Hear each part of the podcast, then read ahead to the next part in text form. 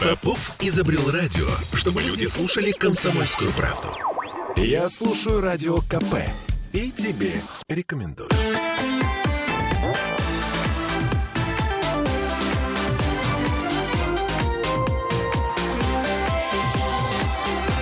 Фарватер.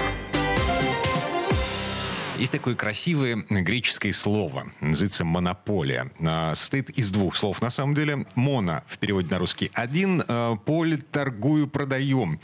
Организация, которая осуществляет контроль над ценой и объемом предложений на рынке, максимизирует в связи с этим, имеет возможность максимизировать свою прибыль, называется монополия. И во всем мире это вроде как порицаемо. Есть специальные структуры, которые борются с монополизацией. И даже в России есть такая структура. Якобы. Федеральная антимонопольная... с- Тем не менее. Сергей Ковин, доктор технических наук, автор книги «Нравственная экономия». Э, Сергей Викторович, добрый день. Добрый день. Михаил Делягин, депутат Госдумы, доктор экономических наук. Михаил Геннадьевич, здравствуйте. Здравствуйте. И все-таки, а, а чё как-то у нас все криво э, с точки зрения борьбы с монополиями, монополизацией? А понимаете, монополия воспринимается нашими одичалами как единственная заслуживающая внимания, имеющая право на существование, свободу предпринимателя. Единственная свобода предпринимателя, которая признается в реальности, это свобода грабить потребителей при помощи завышения цены. Максимизация При этом- прибыли. Вот, вот то, о чем мы говорим. Да, да, да. При этом Максимизация маленькая прибыли. деталь. Маленькая деталь, совсем маленькая. Дело в том, что когда монополист завышает цену, он не просто обворовывает потребителей, он разрушает рыночные отношения как таковые. Потому что в основе рыночных отношений лежит что? Эквивалентный обмен. Он не эквивалентен в каждый момент, но в целом на рынке он эквивалентен. За счет этого держится равновесие рынка. И когда на рынок приходит монополия, это не обязательно одна. Когда приходят те, кто искажают эту цену, они ликвидируют рыночные отношения и превращают операцию купли-продажи простую, так сказать, маскировку для грабежа и распределения. А, Наш любимый пример. На, Значит, монополизм, монополизация рынка коммунальных услуг. Да? Например? Да, электричество. Ну вот. Электричество дорогое. Оно закладывается в себестоимость товаров, произведенных на территории нашей страны. И эти товары э, Фабрично-заводской промышленности. Я- Гвозди Да, элементарные. я- гвозди, да. Я хотел бы обратить внимание, что я вот в последнем, э, в результате встречи президента с э, Союзом промышленников и предпринимателей с удивлением, приятным удивлением услышал от него по поводу борьбы с необходимости борьбы с монополизмом. Это первое. Второе. А, напоминаю всем про известную книгу Перкинса, э, Перкинс, э, которую написал «Исповедь экономического убийцы», следующего содержания. Когда страна находится в сложном положении, это может быть не только Россия, но это была и Россия, откуда взялись Чубайсы и прочие, да, мы должны зайти, это агент ЦРУ Перкинс, да, мы должны зайти в эту страну, когда она дошла до ручки, а в России дошла до ручки, в Советский Союз дошел до ручки, а за ним Россия в 1990-91 годах, а может даже и раньше, и начать приватизацию всех отраслей, к которым относится то, что вы сейчас называете. Да? На самом деле, если посмотреть более глубоко на проблему, то нужно было им приватизировать, что они сделали, все отрасли из раздела материальных затрат. Тогда любое промышленное производство на территории Российской Федерации становится убыточным. Привожу пример Китая. Как только в Китае увидели, что их компании, которые занимаются энергоснабжением, добычей угля и так далее, и так далее, превышают необходимую норму прибыли с целью нанесения вреда внутреннему промышленному производству, они были приглашены в соответствующие органы, им было на это и указано, и после этого цены начали мгновенно снижаться. Кстати говоря, вот эти все там алибабы там и прочие, когда они начинают перегревать рынок или вести себя не в интересах государства, называя под государством общественные интересы, то вслед за этим, опять же, эти руководители, им, их, их вызывают соответствующие органы и объясняют им, как нужно жить. Порядок наводится очень быстро. некоторые из них даже пропадают. Некоторые из них даже быстро пропадают. Да. Ну, если кто-то не понимает слов, то перестает их Да, воспринимать да. и Но- выпадает из той сферы политики, которая, экономики, которая регулируется словами, в ту сферу политики и экономики, которая регулируется вероятно, конкретными действиями, а не словами. Просто это фундаментальная вещь, а ее не понимают даже многие экономисты. Не хотят Что порой рынков не существует без регулирования цен. А, Я хочу обратить внимание на то, что проблема монополии существует достаточно давно. Еще в 1561 году Елизавете I парламент Англии запретил выдавать частные монополии. Вот мы всегда говорим, что благодаря тарифу, благодаря акцизам, благодаря э, значит, э, навигационным актам Англия преобразовалась в величайшую промышленную державу, благодаря этому получила колонии, включая Соединенные Штаты и так далее. Но э, царь Алексей Михайлович отменил также в 1654 году монопольный откуп на таможне. В 1712 году царь Петр ввел этот откуп на таможне. Сбор пошлин резко упал, ситуация ухудшилась. Менделеев ведь в каждом томе пишет о частных монополиях. Как о большом зле. Почему? И он приводит простой пример. А зачем, например, вот вы вспоминали э, министра иностранных дел, зачем, например, руководителю Зернового союза заботиться о снижении цены и переработке зерна в муку, которую можно вывести в Турцию, переработать там в муку и ввести на территорию Российской Федерации эту самую муку, а та мука, которая выехала за границу, будет продаваться из Турции.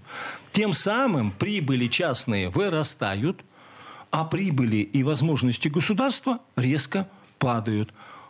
Менделеев формулирует очень просто. От добра добра не ищет. А зачем ему это делать, если у него все хорошо? Вот по этой причине, наверное, МИД очень заботится о э, ситуации, связанной с тем, что надо оставаться в ВТО. А у нас вообще государство очень часто открыто считает себя обязанным служить частным интересам против интересов общественных.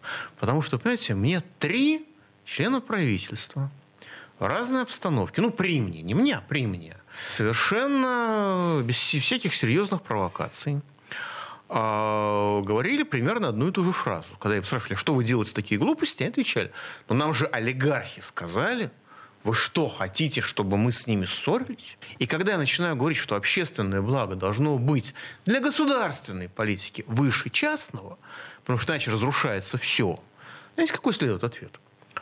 А что такое общественное благо? Это же никто не знает, что это такое. Это же абстракция, которой в природе не существует. А вот частное благо есть конкретный Вася, и с ним конкретно можно договориться. Ну, а о распиле уже не говорят, но о его выгоде. Ну, слушайте, а насчет м, общественного блага. За последний год э, ситуация с представлением нашего государства о том, что такое общественное благо, она немножко изменилась, но э, в общем и целом... Вы очень четко грубо- формулируете, формулируете немножко. Да, значит, грубо говоря, насыщение полок в супермаркетах сейчас, ну, как-то поважнее, чем э, борьба с монополизацией рынка. И в связи с этим, эм, например, замещение э, уходящих из нашей страны заграничных компаний э, сопровождается эм, укрупнением российского бизнеса. Вот нужно же чем-то затыкать нет, нет, дыры. нет, вот вы не путаете монополию и ограничение произвола монополии. Так. Бизнес должен быть крупным. Это условие конкурентоспособности. Это закон концентрации производства. И государство для того и нужно. Не для того, чтобы каждого бизнесмена бить по голове и кричать, ах ты сволочь, производи в 4 раза меньше и делись на 10 частей. Крупные корпорации эффективнее мелких. И именно поэтому нужно регулировать их деятельность. Они будут крупными объективно. Это закономерный процесс. Ну, давайте вспомним э, 1891 год, когда Менделеев э, отменяли частные откупы и монополии на производство керосина. В этот момент Россия перестала ввозить керосин из Америки и стала в огромном количестве его вывозить на экспорт. Если сегодня мы приведем такой же пример по поводу гаджетов, эффект будет аналогичный. Это первое. Второе, что касается частных и общественных интересов. Что касается частной промышленности и национальной промышленности. Повторяю известную цитату. Без национального единства, СВО – это национальное единство, без национального единства, без необходимых общественных условий. Какие необходимые общественные условия? Это брать в расчет моральные и материальные интересы другого. Пенсии, и условия для запуска других промышленных производств путем снижения в разделе материальные затраты межотраслевых балансов.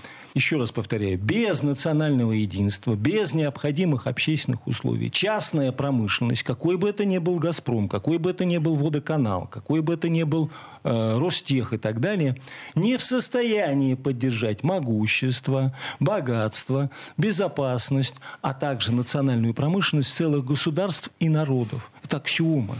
Мы не можем ничего сделать без общественных интересов. Не в состоянии э, Сбербанк или так далее профинансировать спецоперацию. Не в состоянии эти компании профинансировать э, пенсионные и другие фонды.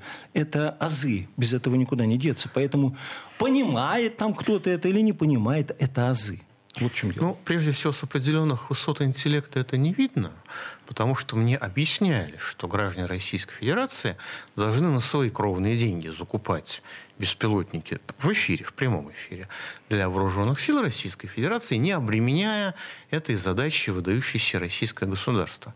Сергей Викторович, ну вы сейчас сказали очень интересную вещь, которую честно говоря, не понял. Вы сказали, что СВО – это есть национальное единство. Вот объясните мне, пожалуйста. Вот в этом месте, вот. извините, рекламная пауза. Ну, просто время-то четверть часа к концу подошло. Вернемся совсем-совсем скоро.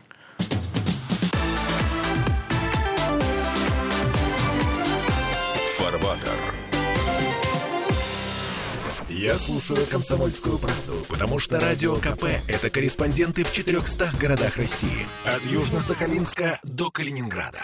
Я слушаю «Радио КП» и тебе рекомендую.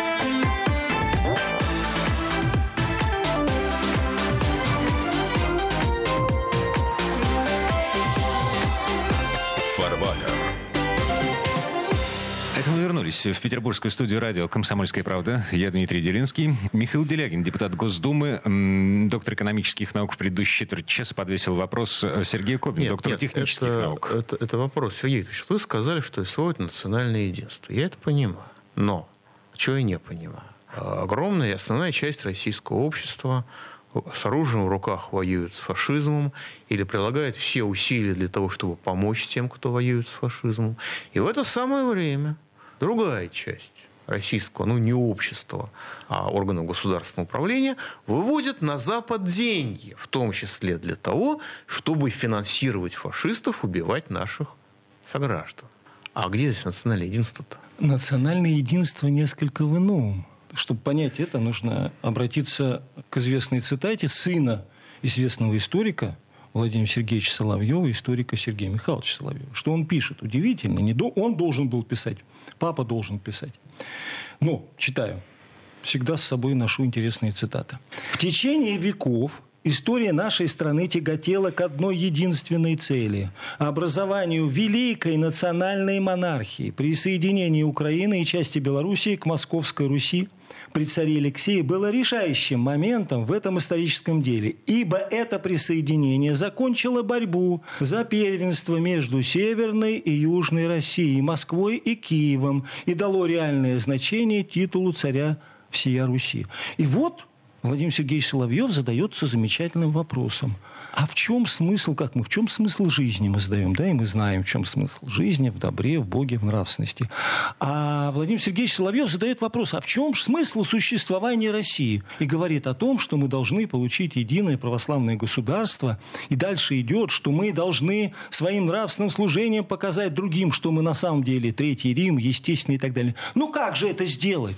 Оказывается, очень просто. Установление в России промышленного строя и уклада. Поэтому, когда Михаил Геннадьевич говорит сейчас, а как же это так? Одни обналичивают, выводят деньги, а другие воюют. Так в этом-то и должна быть совесть и нравственные качества президента, который назначает то правительство, которое или позволяет так себя вести, или ограничивает эти действия. И нравственная ответственность в этом смысле лежит в первую очередь на ком?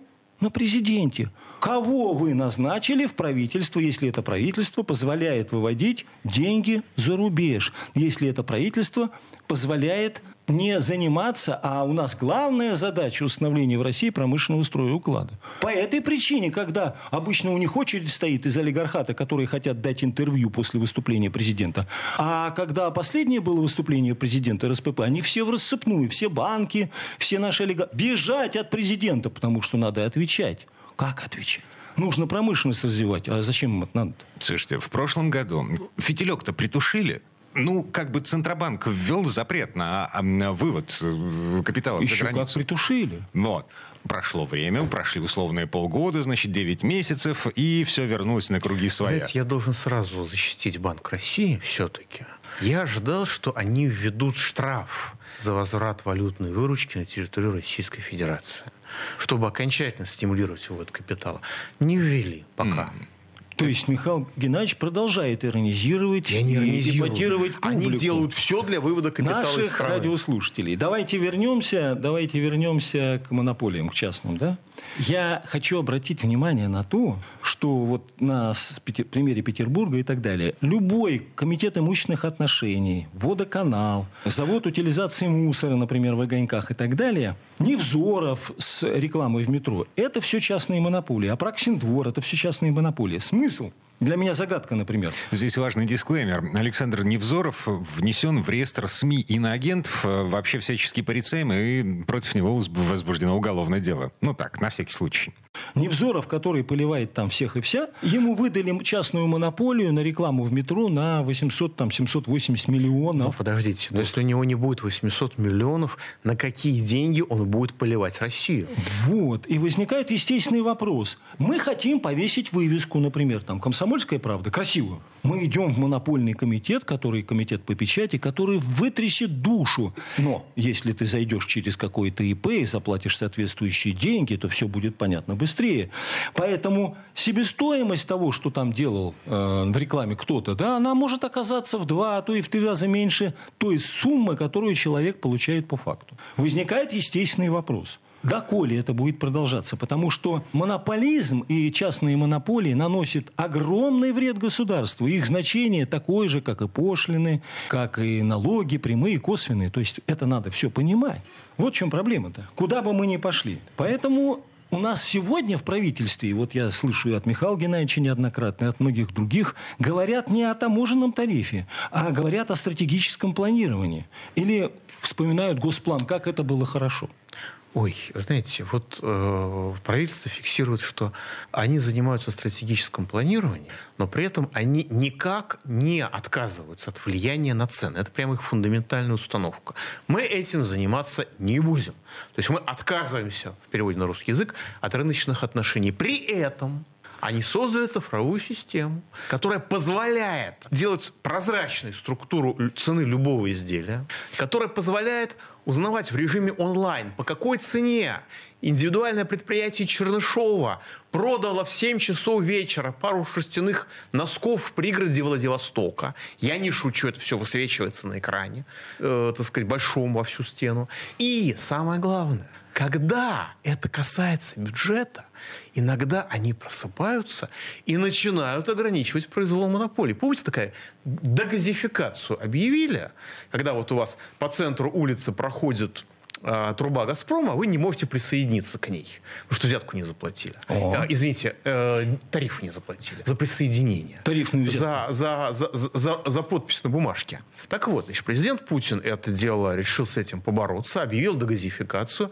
У нас после этого сразу резко производители а, газового оборудования задрали цены. Средняя цена, значит, оборудования, которое установлено в квартире или там в доме, выросла с 57 до 73 тысяч рублей буквально за две недели. Правительство приложило усилия и вернуло эти цены, ну, цена продажи имеется в виду, вернуло эти цены на прежнее место.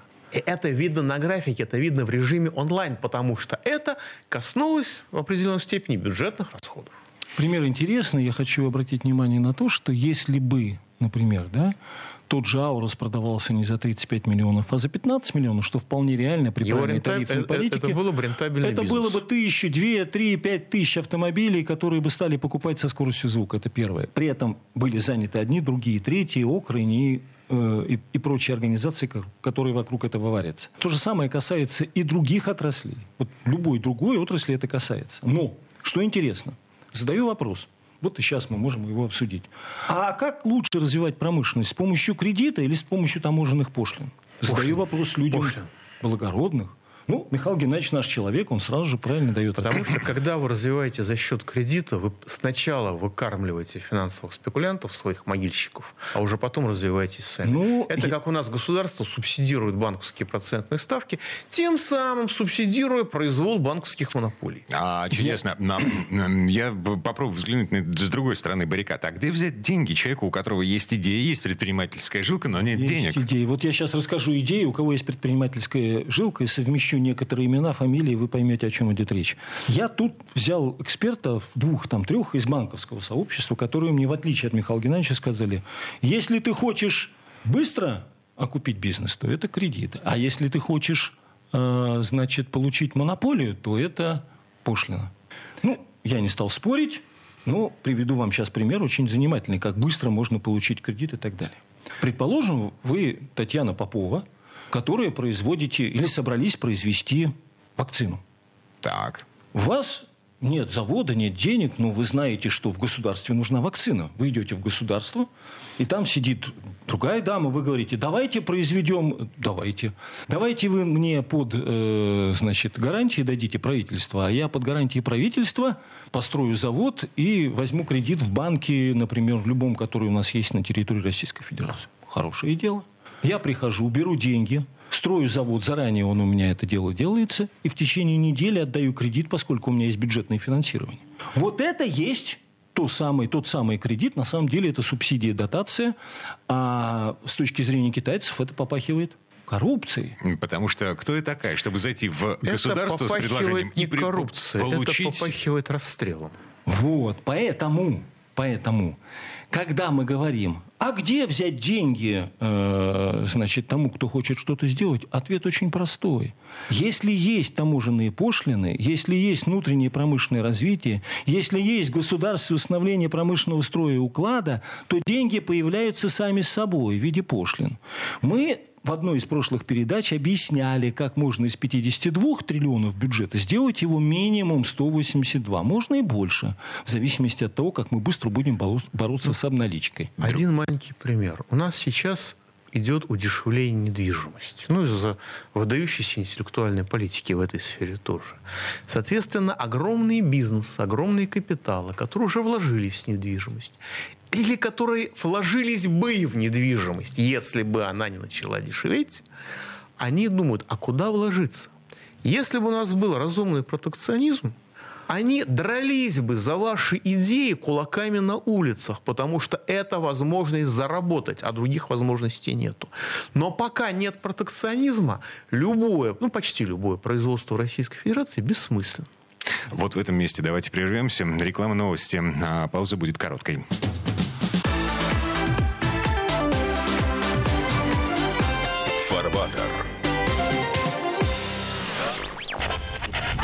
Попов изобрел радио, чтобы люди слушали комсомольскую правду. Я слушаю радио КП и тебе рекомендую.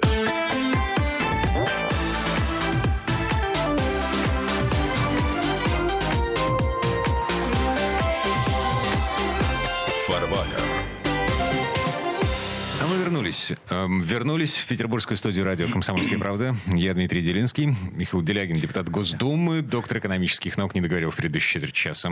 Да, и теперь, значит, то есть, если у вас есть протекционизм, и э, вы ограничиваете бегство капитала из страны, капиталам приходится вкладываться в стране, и они дерутся за идеи. Теперь берем нашу нынешнюю ситуацию. У вас есть идея, и вы приходите за кредитом в ситуации, когда производство, по большому счету, нерентабельное из-за отсутствия протекционизма. Кредитная ставка будет забрана до, до потолка Дело до не в кредитной ставке. Кредитная ставка само собой. Банк говорит вам, а вы должны обеспечить залог на мой кредит в размере не просто 100%, а от 150%. И вы предоставляете залог, там, например, свою квартиру, под этот кредит. А дальше банк смотрит и думает, а зачем мне возиться с этим человеком, который мне будет процентики отстегивать там какое-то количество еще лет, когда я могу прямо сейчас создать для него невыносимые условия, чтобы он прямо сейчас обанкротился и отдал мне свою квартиру. И это автоматически переводит режим кредитования реального сектора в режим рейдерства. А если вы будете недовольны, если вы будете возмущаться, если вы будете кричать, что у вас в кредитном договоре не то написано, то вы с высокой степенью вероятности сядете. Потому что у банка есть деньги на юристов, а у вас нет. У вас все деньги в производстве. Только я бы на месте Михаила Геннадьевича привел бы в пример не квартиру, а живой, реальный, сильный бизнес. Это само собой. Фабрику, технологию. Это... И тогда любой банк, облеченный властью, может отжать этот бизнес в пользу да. либо руководства, либо родственников руководителей Сидящих в офшорке банка. за границей. И, и эта ситуация делает контрпродуктивное кредитование по-любому, как таковое, потому что в наших замечательных банках, ну, естественно, не во всех, а только в кое-каких, кое-где, кое-как, уже сложилась определенная культура, что мы кредитуем реальный сектор, не чтобы он развивался и платил нам проценты, мы кредитуем реальный сектор, чтобы его отобрать. А поскольку банкиру управлять сложно – то, знаете, здесь как с Януковичем и его командой, когда они захватывали бизнес, и на них обижались не потому, что они захватывали бизнес, а потому что они захватывали бизнес, потом обнаружили, что, ой, а этим нужно управлять, и они этот бизнес разрушали. Потому что это было не их дело. Поэтому возникает один интересный вопрос. А хорошо это или плохо, если дети чиновников, члены правительства, госорганизаций, госкорпораций и так далее имеют двойные гражданства или так называемые виды на жительство. Может быть, в этом спрятана причина, по которой в правительстве говорят, что у нас обналички и никаких офшоров нет. Но я предлагаю ажурное решение. Вот сегодня я его уже, по-моему, один раз озвучивал, давайте введем для всех, кто имеет вид на жительство, шкалу по НДФЛ 52%. Вопрос разрешится, на мой взгляд, сам собой. Ну, как шкалу НДФЛ, которая соответствует шкале налогов, которые существуют в тех В странах, где у них вид на жительство. Ну, в среднем в Европе, Да, где у них вид конечно. на жительство. 52%. Да. Все. Я думаю, вопрос решится через час. Один час. Так что ждем нравственного решения. Это же- Сколько лет за, ждем? за разрушение семьи, да, а, м, они же побегут. В смысле, из Кто России. побежит? Кто куда побежит? Вот эти люди. А кто, слушайте, у нас вот тут я смотрел, бегают эти побежали. У нас кроме э, Чубайса и там еще Минца там и так далее, там особо-то никто не побежал. А те, кто побежал, вы подождите короткое время. Сейчас, когда э, там Европа очнется, последствия будут непредсказуемы. Я уже не говорю о качестве жизни. Если человек хочет платить налоги а, в стране, которая воюет с Россией, а не в России, то пусть платит. Ну, по крайней мере, сейчас его пока никто здесь не удерживает на руководящих должностях. Ничего страшного. А что касается разрыва семьи, распада семьи, ну, знаете, семейный узел у, них, у нас такие, у нас в Москве есть начальничек, он э, развелся со своей женой, которая живет в Таллине. И вот в Эстонии, ну, до начала СВО пока есть можно было, все эстонские гиды возили людей из Москвы на экскурсию посмотреть на дворец, который этот брошенный муж строит своей расставшейся с ним бывшей жене. Это вот какие русские, как они привержены традиционным ценностям. Семейные отношения разорвали, а замок строят. Это любовь. Ну, правда, это по мнению эстонских Это экскурсоводов. любовь. Возвращаясь к монополиям частным и откупам, давайте зададимся вопросом, а кто, кто способен ликвидировать частные монополии и откупы? Президент, правительство, федеральное собрание?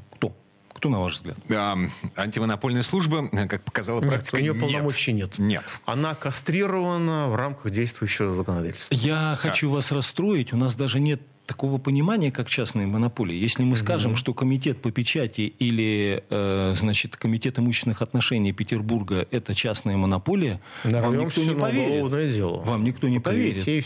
А по факту это так. Вы ничего не сможете сделать, вам в ответ на письмо напишут другое письмо, в ответ на ваши требования вам напишут третье требование и так далее. Да, причем это связь- кормление, это причем- частная монополия. Да, совершенно верно. Вот мы же переходим к русскому языку. Переходим. Да? К нормам русского языка. Переходим. Вот слово концессия концессия – это же не русское слово. Нужно вместо концессии использовать русский синоним – кормление. А инвестор, вместо слова «инвестор» в рамках концессии по ЖКХ, использует другое русское слово – «боярин». Тогда все встанет на свои места. Офшорный боярин взял в кормление ЖКХ такого-то города. Все, все, все по Поэтому ответ на вопрос, а кто может у нас остановить частные монополии, это может сделать только президент.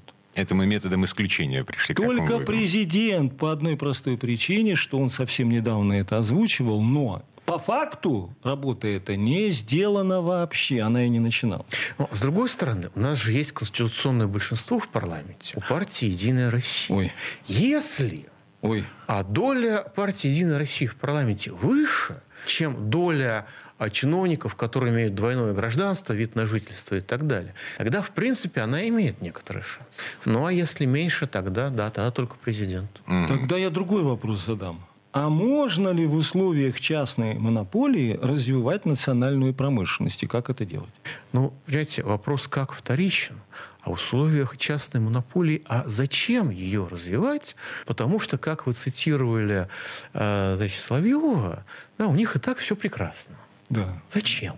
В этом смысле Зачем? Менделеева, да. Ой, извиняюсь, Мендель, извините, да. извините, ради бога. Ну, не важно, да. конечно. У них и так все хорошо. Зачем? Зачем напрягаться?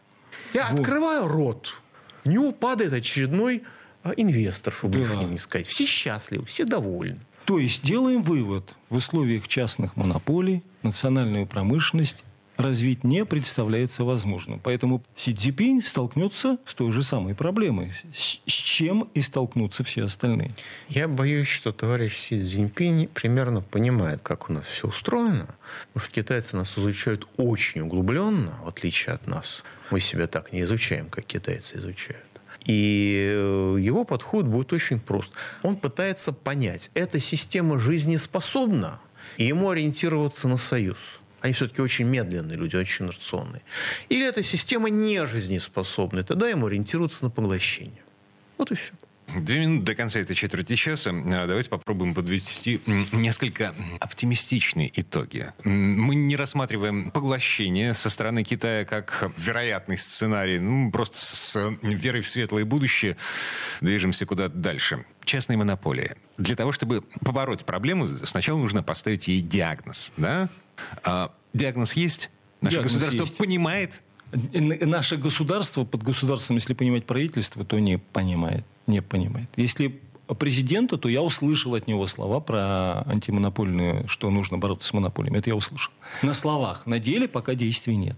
А, я хотел бы обратить внимание вот на что. Что мы сформулировали еще год назад семь пунктов самодостаточных в отношении того, что мы должны сделать и для соединения наших естественных условий для развития всех видов промышленности с Китаем, и для, собственно, развития промышленности в России. Но частная монополия является дополнительным восьмым пунктом, который мы должны изъять из нашей повседневной жизни. Роль в этом, первая, принадлежит президенту. Хотелось бы, чтобы с этой задачей справился президент Российской Федерации не президент Китайской Народной Республики. А это не смешно, потому что прецедент-то был. Году в 17-м в Красноярском крае тамошние бизнесмены отчаявшиеся от давления китайских монополистов. В 2017-м, не в 1900 В 2017 2017 mm. И обив все возможные двери в России, они написали письмо Си Цзиньпиню. Ну, утихомирь своих, пожалуйста. Вы знаете, и через полгодик, никакого ответа, естественно, не было, через полгодика стало отчетливо легче. Как они говорят.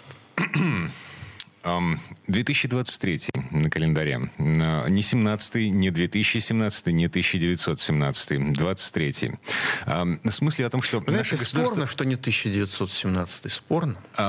Тут Аврору... Сколько протирали, лет назад? Протирали Аврору. Да, да, да. да. Пушку Главное, протирали. чтобы не заряжали. А то, вы знаете, будет какой-нибудь фестиваль, какие-нибудь э, белые ночи стрельнет, а народ поймет неправильно. А, наше государство стало сильнее, стало разборчивее и умнее. Я в это верю. А вы? Ну, нельзя не верить в наше государство. Вот в этом месте прерываемся. Примерно на неделю. Михаил Делягин, депутат Госдумы, доктор экономических наук. Сергей Кобин, доктор технических наук, автор книги «Нравственная экономия». Коллеги, спасибо. Хорошего Всего дня. доброго. Счастливо.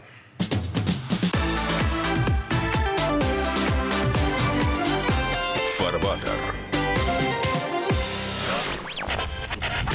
Попов изобрел радио, чтобы люди слушали комсомольскую правду. Я слушаю радио КП и тебе рекомендую.